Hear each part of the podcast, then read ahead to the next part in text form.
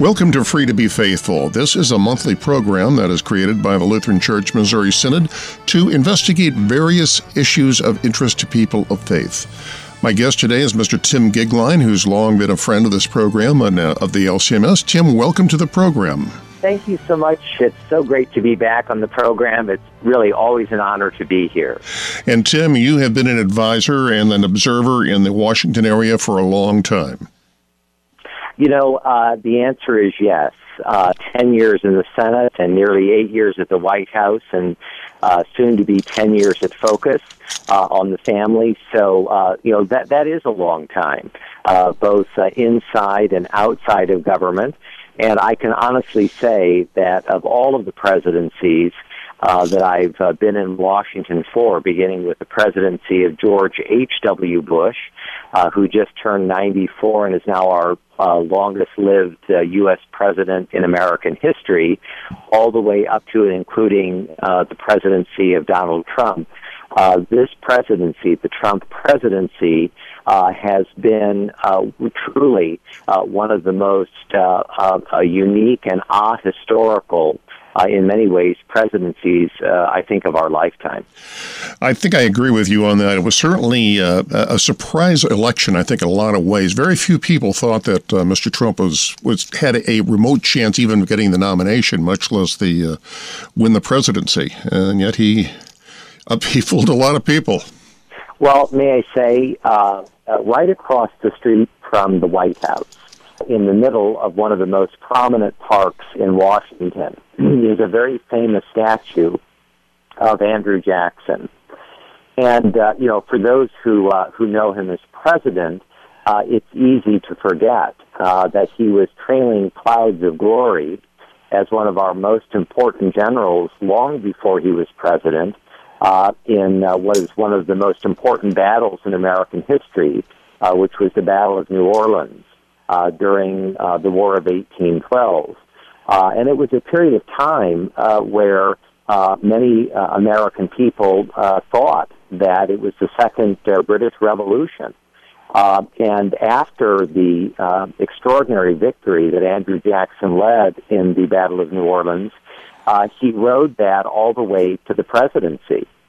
And really, when you when you consider all of the uh, the men who have been president, uh, it's someone like Andrew Jackson, where it was such a monumentally uh, history-changing presidency. I mean, Andrew Jackson, you know, was a man who came into the White House and quite literally uh, turned the United States of America upside down, uh, getting rid of our national bank, uh, you know, and and really beginning a, a, an era uh, that was, by any historic measure, one of the most revolutionary in America. And I mention all of that, uh, you know, because Donald Trump, in my opinion, uh, even after less than 600 days at the White House, uh, is of uh, is of that history-changing caliber. Uh, his uh, his personnel decisions, his policy decisions, his international, foreign, security, domestic policy decisions. I mean, my friend, these have been absolutely enormous. And and like the Jackson era, I think we're going to be um, talking about, reading about, studying uh, the Trump era for many years to come. And as I say, uh, we are less than two years into this presidency. We have to look at the uh, situation really from the viewpoint of religious liberty. How are we seeing things different from in the past? Well, that's just one era that I think is is is really large. Uh, you know, Donald Trump uh, came into the White House uh, not known uh, as a person uh, in his profile who would necessarily champion, uh, you know, the rights of conscience and religious liberty. Uh, and yet, in these less than 600 days, he has emerged as uh, as a remarkable uh, devotee of, of religious liberty and conscience rights. Yes, I'll, I'll use just a couple of examples. All right. Uh, the, the most obvious one, of course, is his decision uh, to put Justice Neil Gorsuch on the Supreme Court. And we've already seen the contrails uh, of, uh, of that decision. Uh, because in this term of the Supreme Court, the Masterpiece Cakes case uh, was a seven to two decision But when you read a bit deeper uh, and you read, uh, you know, some of the, the the reasoning of the opinions of Justices Alito, Thomas, and Gorsuch, you realize that the president uh, has chosen in Justice Gorsuch uh, potentially as big of a champion of conscience rights as the man uh, who Gorsuch was chosen to replace, Justice Antonin Scalia. You know, uh, may I say, back to Jackson's model of turning up uh, things upside down. In 600 days or less, this president has already nominated and confirmed, successfully confirmed 21 appellate judges. You know, appellate judges are the most senior, most influential judges in the country, second only to the United States Supreme Court. And in the history of the presidency, this is a big statement. We've never had 21 appellate or circuit judges uh, nominated and confirmed uh, to their uh, specific roles in this short of a period of time. The Majority Leader, Mitch McConnell, has already said uh, that but for one week in August, he's canceling the traditional August recess, which means that the United States Senate will spend uh, some of its time confirming more federal judges. Uh, what that means uh, is that by the end of this calendar year, we will be beyond record setting territory and up to 30 uh, appellate judges by the end of the year. I mean, that is breathtaking. Well, one of the uh, things to remember, Tim, is that these judges are lifetime appointments. They're not subject to, uh, to election. You're absolutely right. Uh, once you are nominated and confirmed to the bench as a Supreme Court justice, an appellate judge, uh, or a district judge, uh, you are there for a lifetime. And in the era that we're in, the legacy of those judges is as big as it has ever been. Their decisions for religious liberty, their decisions for conscience rights, you know, I, as I say, uh, it's very difficult to really express just what an enormous legacy the the presidency of Donald Trump has been relative uh, to the American judiciary in a relatively short period of time. I think you're absolutely right on that. I, I know uh, growing up, for example, the uh, effect of uh, President FDR, President Franklin Roosevelt, who was in office for, what, 12 years. And the impact that he had on the judiciary and many other things really lasted many, many decades beyond his death.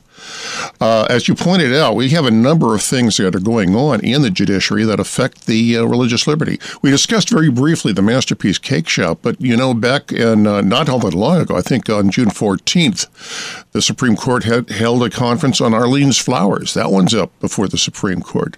We're also going to be hearing about uh, where the state of California has been telling pro life centers that they've got to advertise for abortion.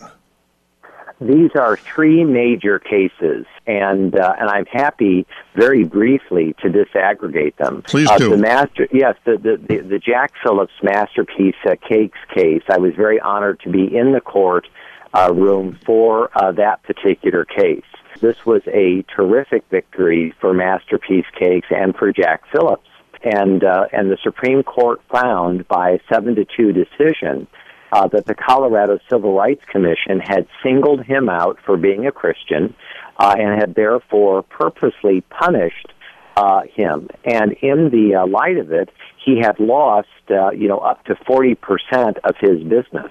Uh, he is a cake artist, and he said that as a Christian cake artist, he could bake cakes for any number of occasions, uh, but uh, the way that his art uh, uh, meshes uh, with the planning of a wedding uh, he could not and refused to be uh, coerced into participating uh, in a same-sex marriage. This was a very important victory in the Supreme Court.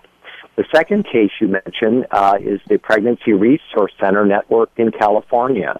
Uh, the California General Assembly passed a law, and it was signed into law uh, by Governor Jerry Brown. The law says that if you are a pregnancy uh, resource center uh, founded uh, by Christians, uh, founded specifically on the pro-life cause, uh, that if you are a pregnancy resource center in California, uh, that you are mandated by state law to advertise for abortion uh, in your uh, in your pregnancy resource center. I mean, this is a total frontal assault on our religious liberty, and we are waiting the results of this case. And my guess is that we will have these results uh, as soon uh, as this week, and uh, and not later than two weeks from now. Probably we will know the result of this case. Uh, in other words, uh, in the next ten business days. And I'm very uh, sanguine and very hopeful, not only about the success of that case, but about the margin of victory. And the third case, as you say, stems from Washington State. it is a, a wonderful floral shop owner who happens to be a Christian. Her name is Barronelle Stutzman, and uh, she uh, was coerced uh, by uh, two uh, two homosexuals who came into her shop and said uh, that she uh, must, uh, you know, uh, do a floral arrangement for their marriage or threaten a punishment. Uh, unfortunately, Washington State has sided uh, with them against her, and her uh, her uh, wonderful attorneys at Alliance Defending Freedom have petitioned the Supreme Court to take up her case on the grounds of religious liberty, rights of conscience, and free speech. Uh, and we are waiting to hear uh, whether the court will do so. Uh, their unwillingness to do so, in my opinion, would not be a good sign. So we are hoping that they do not remand the case to Washington State. We are hoping that they take up this case and deepen their narrative uh, of religious liberty.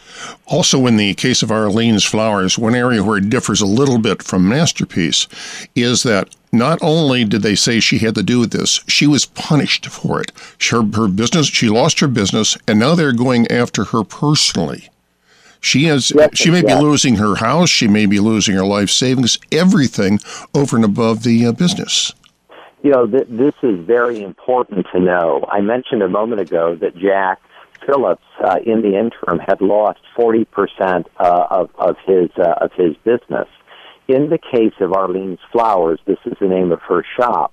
Uh, as you say, it's not just a frontal assault on the viability of that business, but also whether they uh, can legally step into her private savings and her and her uh, possessions uh, for a lot of Americans, this is where conscience and religious liberty meets property rights, not just free speech rights. I mean, I think this is a, I think this is actually a very good uh, First Amendment case, uh, you know, for a host of reasons. But I think also, uh, as we get into this national debate on whether religious liberty should trump sexual liberty, or whether uh, sexual liberty should trump religious liberty, we're finding that increasingly this gets into the question of how a person makes his or her living. It gets into the question of property rights.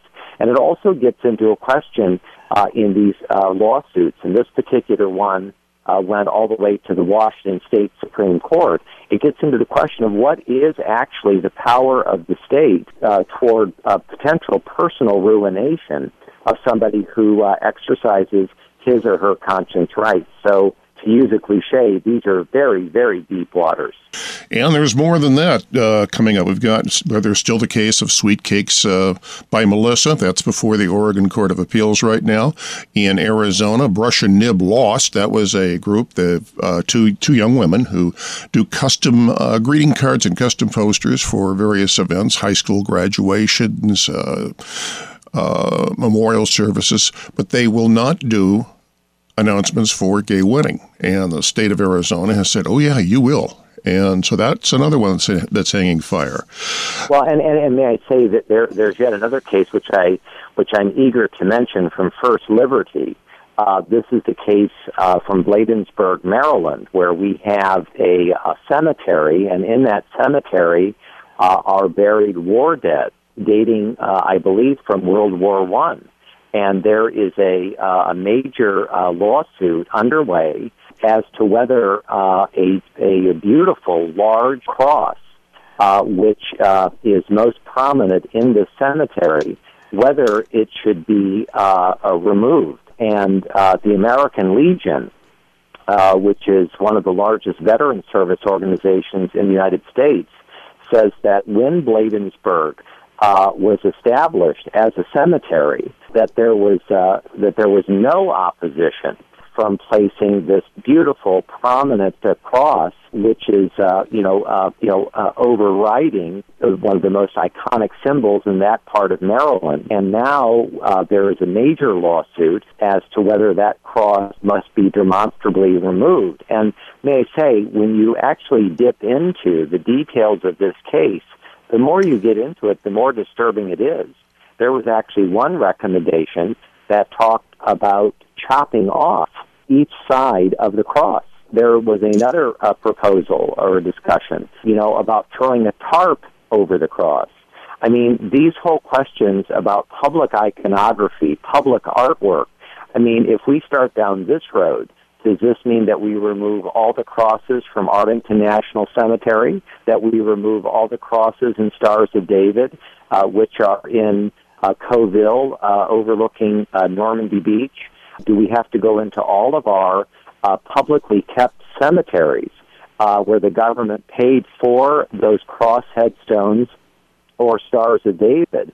And do we have to remove all of those? I mean, once you start down uh, what most people view as an irrational uh, uh, trajectory, uh, you realize just how important our religious liberty is in the whole uh, aesthetic appeal and look of our country and nation. We, we are a religious republic.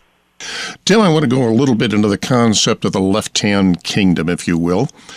Uh, I look at President Trump, and he is a deeply flawed individual to my mind. He's been married three times. Uh, he's obviously had a, uh, a sexual history that is not something that that a man should be proud of. He is brash. He has a a number of failings. And yet, I just keep thinking. I, I one of the things I do here is I work with uh, Pastor Will Weedon on the on his Thy Strong Word program, and we just got through going over uh, the book of uh, Jeremiah. And there is a specific phrase in there where Jeremiah is quoting the word of God to uh, to Judah, stating that King Nebuchadnezzar of Babylon was God's servant. So I think the lesson here that we are learning, or at least I'd like to get your take on this, is that the left hand kingdom, which is the kingdom of the world, as opposed to the kingdom of the church and the kingdom of the spirit, the right hand world, God works through these agencies. And the vessels, like all of us, are flawed, but still working through it. And I, I, think there is a lesson here, although President Trump, in many ways, is not an admirable man. But well, may I may I say yes? I think I think that this is where the the, the theology that you have outlined, uh, the the left and the and the right kingdoms. Uh, Saint Augustine referred to the city of God and the city of man.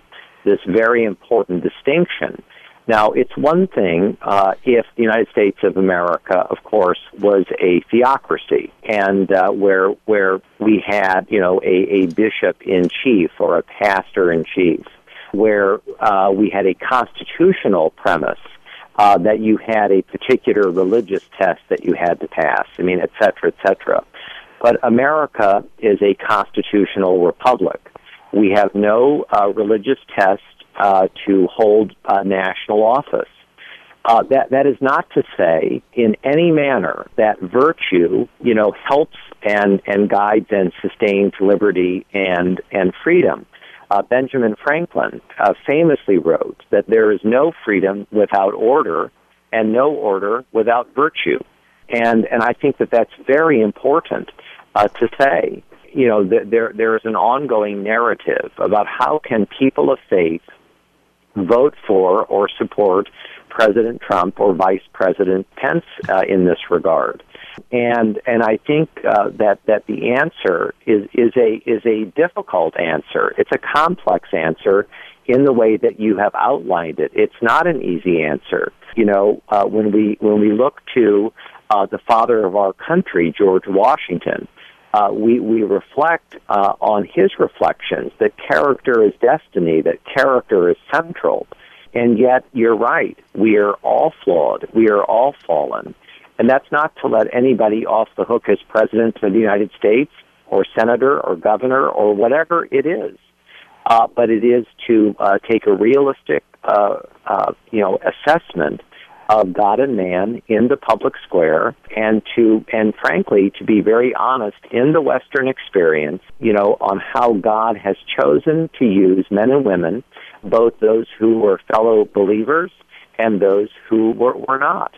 And I think that that kind of assessment uh, is necessarily uh, complicated, but it's important that we have this national discussion. I think you're right on that. And, you know, we look at, uh, I look back on a number of things. President uh, President Obama certainly was a very good man. So was President uh, so was President Carter. They were good men in the in the moral sense. Of course, we're all flawed, but perhaps they were not perhaps they were not proponents of, of enough of the spirit of who we are as a people. I've heard it said that our our people, the American people, tend to be religious. Our government must be secular. And I think the problem has been, and we've seen it here in Missouri, and I think we're seeing it in other uh, other states, where the government is not simply neutral toward faith, but actively hostile to it. We certainly have an element of the public that is, but now it's going over into the public area, into into into uh, governmental areas, where we have seen government actually being hostile to faith. Well, I think I think that uh, that government uh, hostility to faith, unfortunately, is endemic in real examples that we've uh, discussed. When you look at the Jack Phillips case, uh, in Colorado, when you look at the Barronelle Stutzman case in Washington State, when you look at the photography case that you mentioned in New Mexico, when you look at the Cross case uh, in Maryland, what you learn, in fact, uh, is that there are some in government, there are some who hold the authority and power of government, and they have chosen to use that authority and power against the religious liberty and conscience rights of many of our fellow believers. And it's very important that we not only speak out about these things, but that vocationally, whether you are, uh, you know, a, a host uh, of, a, of an important radio program, uh, whether you are a Supreme Court justice, whether you are a Supreme Court lawyer, uh, you know, whether you are a holder of office, whatever your vocation is, it's very important that we not only speak, which is important, but that we also, uh, you know, find uh, faith and action together. That we are called upon to be in the public arena and to speak truth to power. And there is a reason, a very important reason, that speech and assembly and religion are placed in the First Amendment to the United States Constitution. You know, uh, facts, said John Adams, are hard things. Uh, and it's very important uh, constitutionally, and that's where all of this goes. It's important constitutionally that we absolutely protect conscience and religious liberty. When the when when when the author of the Constitution, James Madison, when he wrote that conscience is the most sacred of all property. That is a very big statement, uh, and it's one that we ignore at our own peril. It is. Uh, and unfortunately, I think we're at a point in our society where there are some areas where neither side can compromise. I'm, I'm looking specifically to abortion. People will say it's a woman's right. One other side will say, no, it's killing. I don't see the way they, they can compromise on that. You know, one of my uh, favorite public intellectuals is a woman uh, called Mary Eberstadt. She is a senior research fellow at the Faith and Reason Institute, and she is a uh, you know a remarkable remarkable thinker. And she wrote a piece in the Weekly Standard uh, uh, a few uh, weeks ago, and her piece was called "A Time of Reckoning." And the the narrative of her piece is essentially second thoughts about the sexual revolution. And I want to go back to where we began our interview because I think that so much of the debate uh, that we are having in this program, so much of the debate that we're having in our nation, is a politics uh, of uh, you know 2018 that arises actually from the sexual revolution of the 60s and 70s. Culture leads, and politics arises from culture. You know, culture is preeminent.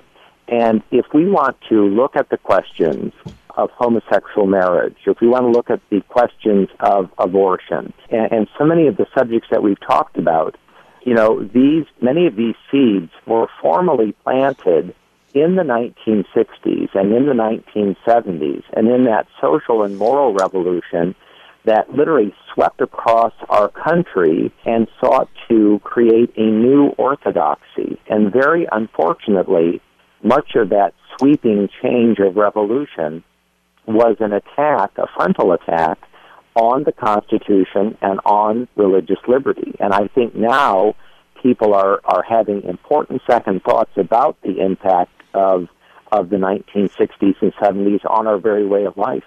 I think you're right, Tim. And one thing, I've gotten some criticism sometimes saying that, uh, gee, you know, those of us who are faithful should be just preaching the gospel. But how can we do that? Because we are commanded to act according to the gospel. This is the point that I'm trying to raise with, with, with with colleagues, uh, other Lutherans, in fact, who will say, well, no, we, we don't need to be involved in, in, in, these issues. We have to be involved in these issues. God has commanded us to be involved in it. Luther was very, very clear on the concept of vocation. We use our vocation to try to create God's will here. Uh, I, I could not agree more strongly. And, uh, and I want to mention something because uh, this uh, the thing that I want to mention comes before politics and, and arises out of culture, and it's consonant with vocation. You know, I've been following very closely the, the, the, the studies that Google has been doing over the last several years on the concept of loneliness in our culture. Not just in America, but in all the advanced countries of the world France, Germany, uh, the United States, United Kingdom, Australia, Portugal, etc. And every one of these reliable studies says that we are now suffering in Western civilization of what they say are epidemic proportions of people who feel lonely. You know, the, the, the New York Times published a very harrowing story about the so-called birth dearth. There was something like 4,000 people uh, who died just in the last few months who died alone. No family, no friends, no one to care for them. And the fact is, is that is that in the Christian faith, uh, we have a way in community to deal with this. God places us in families, in communities, in in in, in networks of of like-minded people, not on social media, but real flesh and blood. You know, and and this is very important. And our faith should all teaches us that we are that we must reach out and we have to go share the gospel. We have to share the good news because if we're not doing that, then everything else is completely uh, second, third, and, and last.